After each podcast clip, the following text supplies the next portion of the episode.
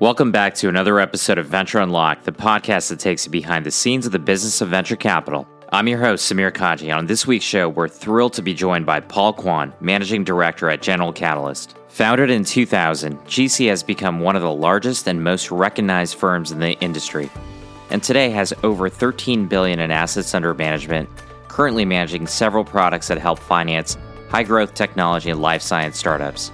Since inception, the firm has backed companies such as Stripe, Coinbase, Livongo, Samsara, and Gusto. Paul leads the global resilience team at GC, which focuses on modernizing our most critical societal systems, including defense and intelligence, industrial, and energy. Before joining GC, he spent 22 years at Morgan Stanley, including six years running the bank's global internet and software business, and another six years leading the West Coast team. During our chat, we covered how mission orientation and strong cultures have become so key in building resilient companies how they think about this inside the GC walls, and what he views as the likely exit outcomes for so many private companies in the years ahead. Hope you enjoy our episode, and let's get right into it. Samir Kaji is the CEO and co founder of Allocate. Allocate and Venture Unlocked are independent of each other. Any statements or references made by Samir or his guests regarding third parties, investments, or securities are solely their views and opinions and are not intended as investment advice or an endorsement of such parties or securities by Samir, his guests, or Allocate. Allocate or its clients may maintain relationships with or investment positions in guests, third parties, or securities mentioned in this podcast. This podcast is for informational purposes only and should not be relied upon as a basis for investment decisions. Hey, Paul, it's great to see you. Thanks for being on. Thanks for having me on. Big fan. I appreciate that. And I'm really excited about this conversation given your unique background.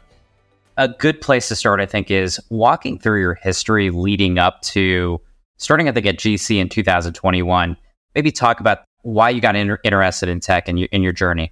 Growing up, I was, I was really fortunate. My, my mom was a computer programmer for her whole career, starting on mainframes, you know, in 1970 something the UCLA. So, you know, she was really big on you got to be in tech, right? And so I went to college. I did CS and econ. I was not so good at CS, better at econ, and I knew I wanted to be on Wall Street. So I, I was really fortunate to get to get to Wall Street 1996, kind of the client server wave. You know, I know you talk a lot about you know the 01. I got there right before 01. There was this thing called Y2K where we thought the whole thing was going to shut down. Got through that, and again, I had the privilege, really at first it was the privilege and then it was the responsibility. This apprenticeship of, of investment banking where you basically your job is to help founders and CEOs achieve their most strategic and financial objectives. And once you get past that apprenticeship and you're in that seat, it's incredible responsibility and, and I saw some amazing stuff. Two things, you know, that were really, really instrumental in my new career in venture capital that were relevant. One was, you know, I did multiple sectors. So most bankers are focused on one sector. And I remember there was an MD who got who got laid off one year. He, on the day, way out, he said to me, "Paul, protect yourself. Do two things." So I did internet and software around the world. And luckily, you know, my wife you know, took care of the kids while I traveled the world for for a bunch of times. So global internet, global software, anywhere in the world, I would go. I did IPOs on all six inhabited continents. Uh, Antarctica, the only one I'm missing. No, no tech IPOs on Antarctica. and that just gave us gave me an amazing purview. And the other really part I didn't really realize until you know, you, and I, you and I were talking about this just now is you know I got to GC General Catalyst. I'd been Hemant partnered supporting GC Hemant, David Joel, and the whole team here. I like to think I had dominant market share covering General Catalyst, all the major exits. You know, Hemant said to me one day, you know, you've got you know an incredible training set of data on what great companies look like like I only basically saw great companies. My job was to pick between the not so great and the great. And that training set of what makes a great company is pretty special. Right? I got to see every venture capital firm's IPO, every venture capital firm's major M&A deals. That's something that gave me a great platform. So that's that's kind of how I tie investment banking 25 years to this new career in venture capital sphere. Yeah, you and I were talking about this about how things have changed and evolved both in venture and technology, of course we've seen these super cycles emerge going from mainframe to personal computing to the internet. You and I started around the same time. So I started my career in tech in 99. So I saw Y2K, of course, was around through 2001. And a lot of people ask me the question of how would you compare what's happening right now to kind of the post dot com era? And before this conversation, we talked about other parallels of what's really happened in the technology industry that we can draw parallels around. And you, you mentioned this concept of value creation. I think it would be really good to unpack what value creation means. And you talk about great companies. How does that fit into this framework of value creation and how it's evolved over time? It's really how do you create sustained, you know, economic value creation, typically for shareholders or in the public markets, right? It's not enough to get public. It's not enough to kind of have kind of like a one or two year horizon, but how do you compound value in the public markets over time? That's what the great companies have all done. And so when we think about value creation, that's what we're trying to build for, right? Both, you know, at, at GC and, and others. What allows you to compound value over time is something we think a lot about. And I kind of like to call it the calculus of value creation. What are the inputs? What are the principles by which you can compound value for that business, for that firm? And you, you do an awesome job kind of keeping the history lessons from 01 and 08 alive here. You know, it's, you know, it's given how some of the founders weren't even born when we went through all that stuff. But I think what's, what's challenging around playbooks and analogies is that they don't pick up on a bigger trend and bigger, bigger calculus, which we think is that the inputs to value creation are expanding over time. Everyone talks about, and I think there's, you know, three or four of them. One is technology, right? Technology shifts, cloud, mobile, you know, AI right now. That's, that's obviously well understood. The second layer of value creation we think is business models. Like how do business models evolve? Obviously, cloud changed a lot of things, PLG, sales motions, all of that stuff goes into value creation. The third piece of it is people. This is one where like it's obvious now, but it wasn't 10 years ago. You know, I learned from, you know, Alfred Lin at, at Zappos, when he was at Zappos about culture. I learned from a company called Rackspace, uh, Graham Weston and team about culture very early. And they were always asking like, when will people value companies better because we have a better culture? And it wasn't until the Netflix 2009 culture deck came out that people started talking about culture. And since then, every tech IPO that's gone public has had a page in the roadshow deck or a, a page in their S1 about culture and people when nobody talked about that before. That's a new input to the calculus of value creation. You know, I had a CEO forum yesterday and all four CEOs just talked about culture you have technology shifts, you have business model shifts, you have culture, and then you know we have something new we're thinking about. That's the calculus of value creation in, in my mind. So when you're looking at obviously investing in some companies, and you've had this front row seat of these amazing companies, as you mentioned, your job was to spend all your time with these great category leading companies. You took companies public that that fit that, and you saw this notional evolution of things moving to just business models and numbers to also having this inclusion of culture. Now, culture is also one of those things that's a little bit amorphous. Like, what is culture? How does this actually create better outcomes for companies? As an investor, how do you then think about culture as part of your calculus from an investing decision standpoint, given your thesis that great cultures help drive great companies? Yeah, I think the missing link is from the amorphous to the specific is how does that culture, right, that unique culture, that set of behaviors, objectives lead to better performance? And you need to tie them together, right? How does that culture around, let's just say, engineering excellence lead to faster output, better iteration speed, right? How does a culture around client centricity, people talk about that, how does that lead to underlying metrics around customer satisfaction, NPS, uh, retention. That's again, these are all well, well, well, well documented, but like that's the missing link to tie your company's unique culture to outputs that drive value creation. Those are the sorts of things we think about, we talk about. Again, it's just, it's something that if you don't tie it to the right behaviors that drive performance, then it is quite amorphous. But I think the best companies absolutely think about that and and and, and drive the right what's a KPI or output between that behavior to to performance. When we think about this, I mean, in, in the unique aspect of GC is you do invest across the stack. And I think about it as pre-seed to effectively pre-IPO. And cultures are some things that do evolve within a company over time. When is the right time to really solidify and refine the culture? I often hear you really set up the culture at the very beginning. It's the first 10 hires over time it starts to expand, but it's really that core group of people that create the culture at first.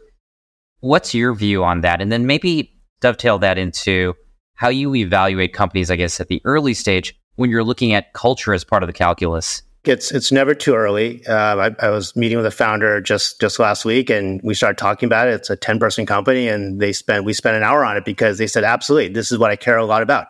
How do I get this the right way? And I think it's never too early. And again, what is that bespoke culture you're trying to build, tying it to performance, and then driving consistency and evolution as you add more people to that. That's it. It's just like managing product, managing go to market, managing culture. That's it's nothing more. Back to the calculus of value creation there. We we do try to tie it to something bigger, which is something at General Catalyst we call responsible innovation. One of the biggest transformations in our platform was when Ken Chenault, you know, the, the CEO of American Express joined five years ago. You know, he came and said, What is our culture?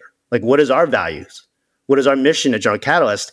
And we came up with our mission is to invest in powerful, positive change that endures with a responsible innovation framework building technology that's intentionally inclusive, sustainable, diverse, and promotes safe and harmonious society. That's what we care about. Those are our values. And we're driving that in our business. That's our part of our culture. That's the thing we look for in founders we meet. Like, what is that purpose? What is that culture? How are you measuring it? We have our own measurement. We have our own key KCIs, key consequence indicators. And that's all, again, part of what it takes to drive value creation. Like the world's too competitive now. It's not like the old days. Like, you know, we talk about 2001. I mean, just a riff, like finding a company in 2001 was the hard part. Getting information, just finding stuff. Like now it's all out there, right? It's just, there's just so much happening. So how do you differentiate? How do you actually drive, drive value? Yeah, and I'm glad you you brought it back to actually GC. So you think you think about some of these unique companies that have been able to succeed with this mission orientation, a strong, very definitive culture of how they operate, what values they, they live by. And it creates this long term sustainability. If you think about the number of public companies over the last 25 years, it's almost halved.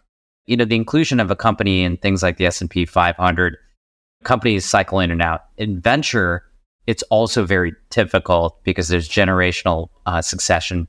Market externalities that change over time. Maybe unpack a little bit about the culture within GC and Ken coming in and kind of providing that overall sort of like mission orientation. How do you actually track that internally? How do you think that has led to successes within GC and from an investment standpoint?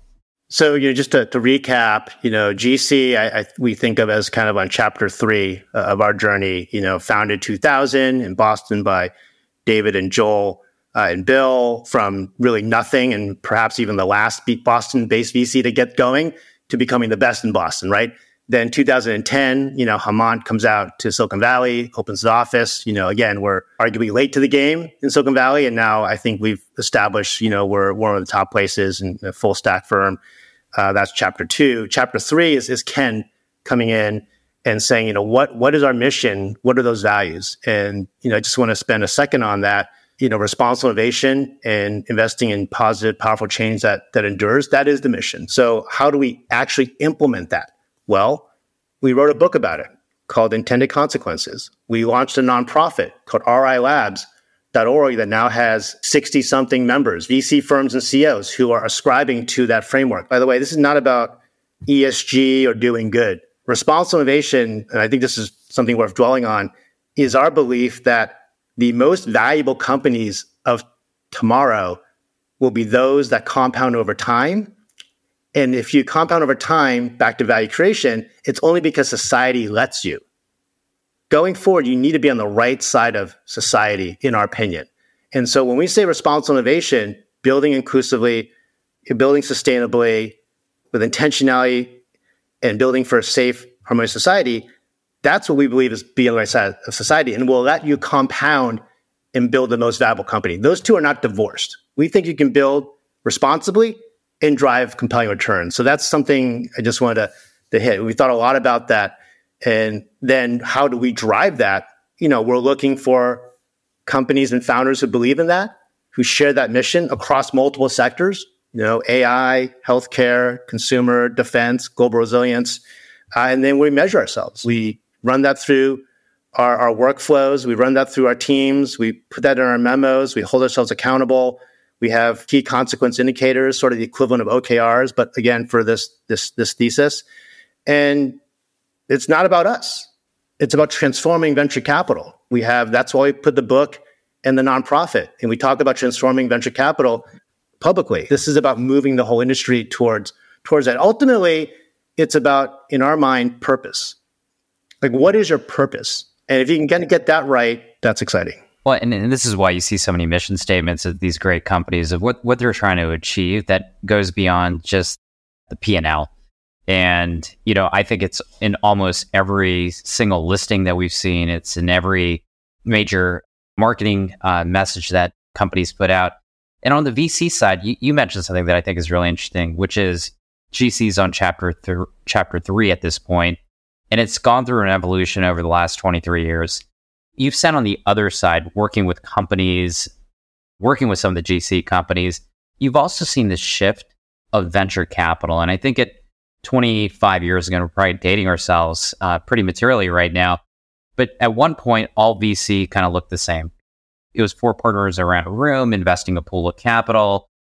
And now it's this hugely fragmented market. You have seed and you have crossover, you have multi stack firms, uh, multi product. Yet, you know, in each one of those areas, you have to, pr- you're actually running a business that is looking to retain some kind of comparative advantage. Maybe you can talk about what you've seen on the venture side. And this kind of may lead into why GC was so attractive to you as part of your entree into VC. The operative point around, you know, running VC as a business is something we're we're very focused on. Listen, like there's amazing, there gonna be amazing, you know, venture capitals across the entire spectrum, right? And that's that's frankly what you've been sharing the message on. And everyone's gonna have a great angle and, and great opportunity. You know, for us, if you want to have the sort of impact we're aspiring to, right back to our purpose, then we do believe you have to take a differentiated approach. It's going to require more capital to transform some of these industries we're going after healthcare, defense, industrial, fintech. It's going to require longer duration, more creativity, different forms of financing. And to do that, you know, really do need to build a company for us, it's not the bespoke, artisanal, five people around the table. It's just that's not the level of capability we need to have and achieve our, our purpose. Right. And so that's the evolution of General Catalyst. The products we've introduced, the geographies we're in, the resources we put in place. That is absolutely the, the enterprise we're building at, at General Catalyst. And I think that resonates with people. You know, I think you, you asked, you know, how does this all impact us in terms of investing? Uh, in outcomes. And you know, we we recently led the Series B in a company called Helsing. Helsing's the leading European defense AI company. Amazing company, amazing story, incredible team. You know, everybody was looking at that company, and they they chose to work with us. They chose to work with us because of our mission and our purpose first and foremost.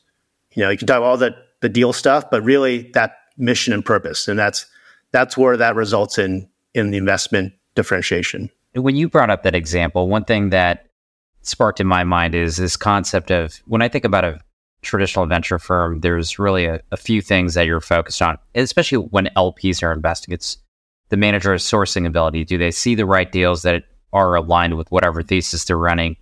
Do they have the ability to pick the companies that could be these category defining companies? And ultimately, can you win? Once you see a deal, can you win against your peer cohorts?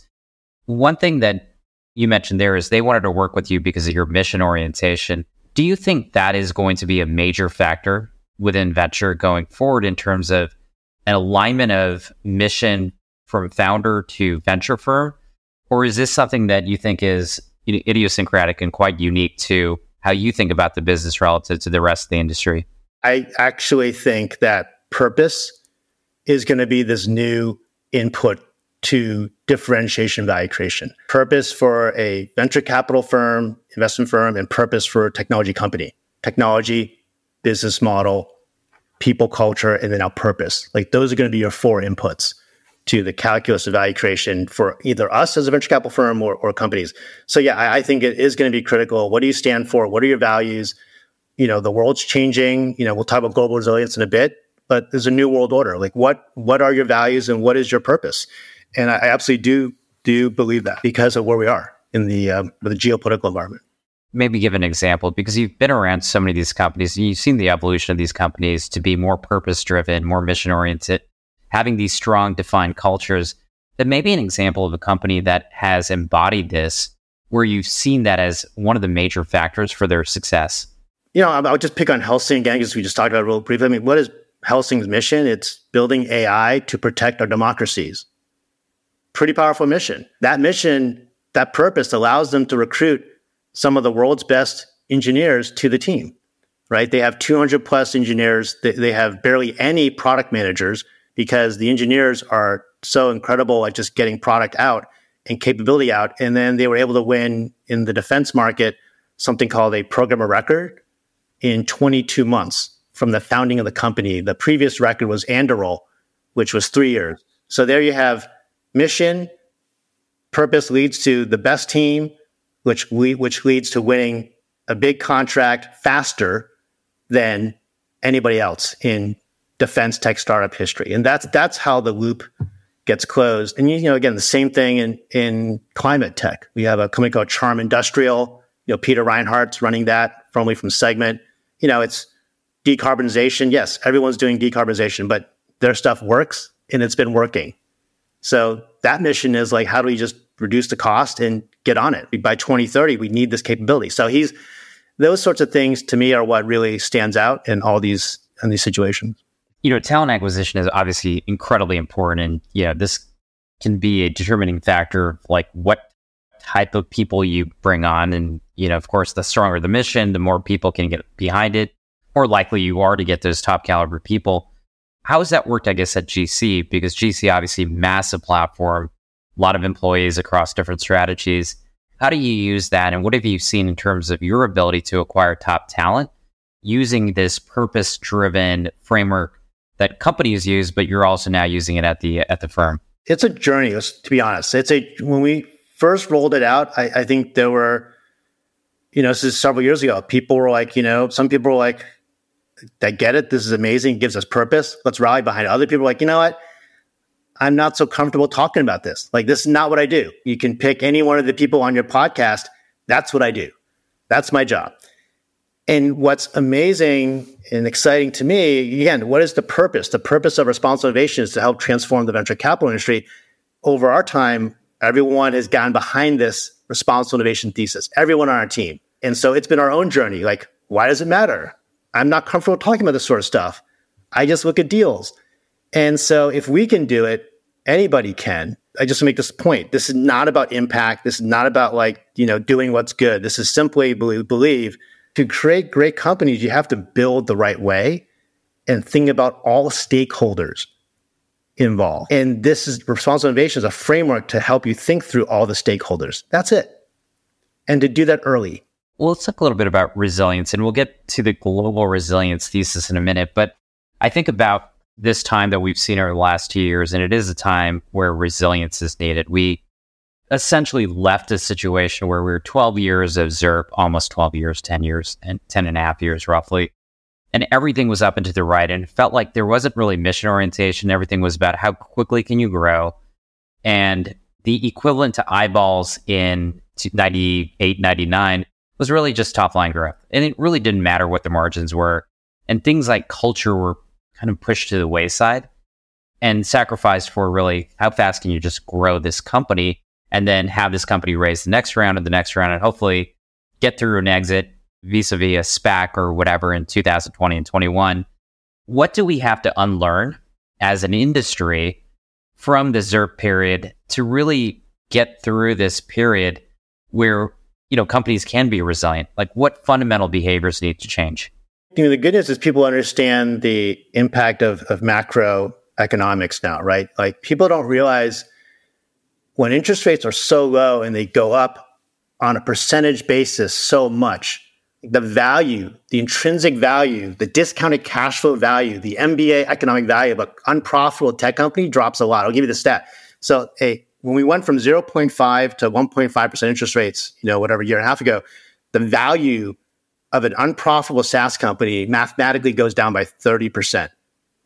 when rates go up by 3%, which is what they did and more, the value of an unprofitable SaaS company on a DCF basis should go down by 65%. Guess what the public SaaS stocks did? They went down by 60. It's just math. And most people don't quite understand that. Now everyone understands that. That's actually what happens. You know, you have to have a bit of a valuation reset. You know, look at the the IPOs that went out this last month. You know, if you actually knew what the valuations were, like they were very, very reasonable. They were discount to the public comps, and that's why they worked right? So you have to be willing to understand value goes up, value comes down. That's just the, the pure valuation part, which I think a lot of people get hung up on these, you know, up rounds and down rounds. Like, why should that be a big deal? I'm a public stock. I'm down 65%. Why are you complaining? That's that's one thing. I think the the bigger thing for us around global resilience is it's this changing world order. Like so you mentioned interest rates, geopolitical tension, right?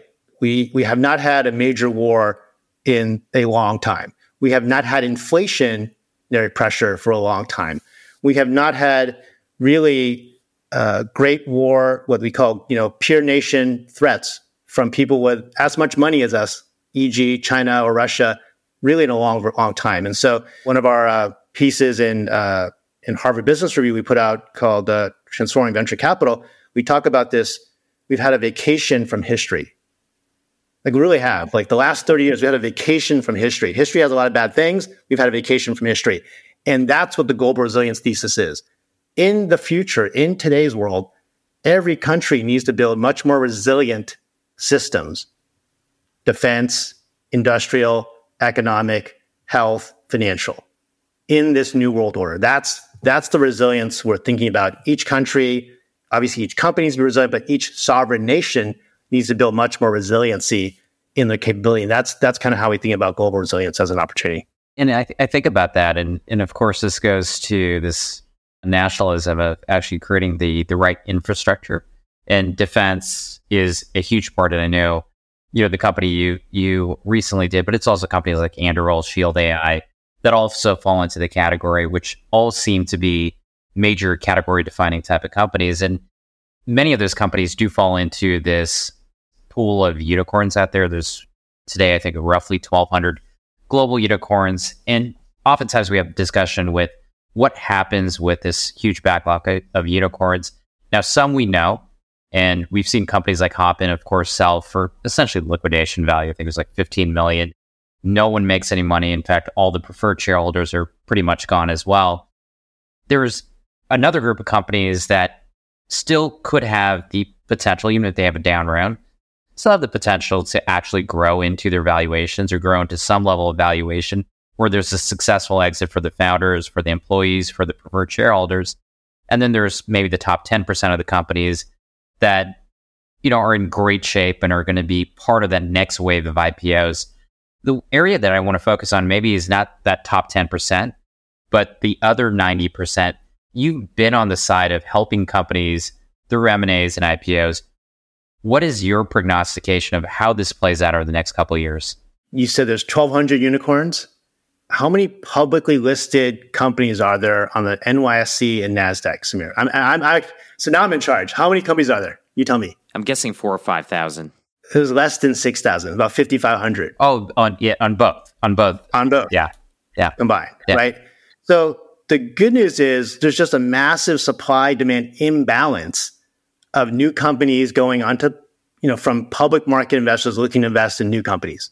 1200 versus 6000 ish. And, you know, we all know technology is transforming all these industries. So to me, that's the most exciting thing.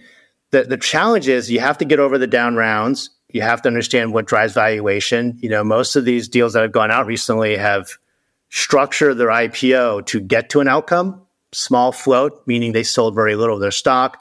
Anchor investors were pretty much, you know, a large chunk of the deal was was sewn up before they went out, and then extensive, extensive marketing to public side investors to get them comfortable with the story. You know, in many cases, three times prior to their IPO roadshow meeting these companies. So that's that's what you have to do to get public. But there's a lot to be said for that. You know, just get over the whole down round thing and and compound value in the public markets to your question, what I think is going to be really, really interesting is going to be the real emergence, really for the first time ever, of private to private M&A. You've never had private to private M&A ever. because it's hard. What's your stock worth? What's my stock worth? There's never been really a, like a catalyst to to push for that. And because of the environment we're in right now, and we can talk more about it if you if you think this is interesting, I think you're going to see a massive explosion of private to private M and A next year. Companies merging for scale, companies merging for capability, and then thus bringing in their IPO or liquidity timing by a couple years. And that's going to be very, very powerful. It, it is interesting to kind of think about that because there are a lot of these companies that might be 50 to 100 million dollars in recurring revenue, might have raised hundreds of millions of dollars this far, and may have been valued between 5 and 15 billion dollars. And if you look at today's market and you comp it against the public comps, and let's just say it's a 5 to 10x, you're looking at these companies that might be worth a half a billion dollars today, which is almost equivalent to maybe their preferences. Are those the type of companies where you will see, you know, some of these either painful rounds or private M and A's, or what is the characteristic of where you, where you think you might see these private to privates? It'd be more like you'd merge for stock and then go public. And so you don't have to deal with a preference stack, which is really, really challenging. It's, it's challenging for great companies to even hire sometimes with a huge preference stack. You know, the, the savvy executive staffs understand this thing. So how do you get out of that? Well, maybe you need to merge, you know, with the other company, right? Figure it out and then go public sooner because the IPO market is guess what? It's nine times forward revenues. That's what Klaviyo went public for. You have to kind of sacrifice near term to build long term compounding value. I think if people kind of understood that and that that would again get us more IPOs, you get more, you know, you were asking about, you know, DPI, solve that issue. But I think that's going to be, uh, you're going to see a huge, huge change. Yeah, there's not been very much. I, mean, I probably count on my hand, you know, the number of private to private M&A deals in tech of note that were done before um, recent times. So one of the challenges, of course, with M and A's, and this kind of ties back to the beginning of our conversation, is this the notion of how important mission and culture are. And oftentimes, you have two companies that are coming together, and if you're thinking about long term resilience, the cultures just may fundamentally be different. So, doesn't that, in theory, play a huge challenge of creating these, you know, merge? It's not easy, no. But but it's if your last round was you know 30x ARR and the market's at 9x revenue 2024, you either wait it out or you you can accelerate impact together with somebody and figure it out. So yeah, there's for sure. I mean, M&A is not easy. You know, we could do a whole separate podcast on that. You know, we could have a whole separate, you know, inside the M&A boardroom podcast, not to give you more ideas, but it's uh, a whole different topic. And, but I, I do think there are many, many interesting combinations um, the other one, the one good thing you have going for you is that if both companies are not huge, right? If you actually couple hundred people, you can actually merge better because you can actually, you know, culturally fix it as opposed to like, you know, big versus small or big on big. And it, it does seem like that that's one of now the options because a lot of these companies either they go away or they get sold for parts. They come out the other side of the chasm and they actually turn into great standalone companies or they go through something like this where they do merge with either a public or private company. And one of the things that sometimes does drive more of these acquisitions is when the public markets are healthier, at least from a valuation standpoint for these companies, higher valuation, it's, you can be more acquisitive. Is thinking about the number of public companies. You mentioned roughly 6,000 companies. We did see, we mentioned those three companies that have gone public more recently. Do you think those, this will open up the IPO window, or what do you think happens with the IPO window, knowing that the Fed has said they're going to keep rates high, maybe do another rate increase or, or, or two. What have you seen in the past that might lead you to believe that the IPO window, I get, I guess, is either open now, is conditionally open, or is still effectively shut? Like, how, how do you think about the market? The, the IPO window is never actually shut. It's just at what price, at what discount to market pricing do you have to give to get public, right? It's a little nuance people don't don't quite fully understand. It's just how much pain are you taking on the discount evaluation. So it's within your control, right? And you can see that in obviously the most recent examples of those valuations. And so again, it comes back to what is your goal? What is your purpose, right? Do you want to go build and compound a large company? Then being public, you know, in terms of the operational rigor it brings, in terms of recruiting and capital funding and M and A, that's been obviously the proven path, right? Do you want to get on that sooner or, or later, right? And obviously there's examples of companies staying private longer. But if you want to have a more robust, vibrant exit market, it's all within our control in many ways. You either take a bigger discount and go out, and obviously you need to prepare the right way and, and all that stuff, predictability and the board and, and, and operational excellence, or you can do things that are more creative, like we just talked about. I, I think just think that, again, this is part of like, you know, these markets change and evolve. And I think that's, you know, you have to kind of be creative on this journey.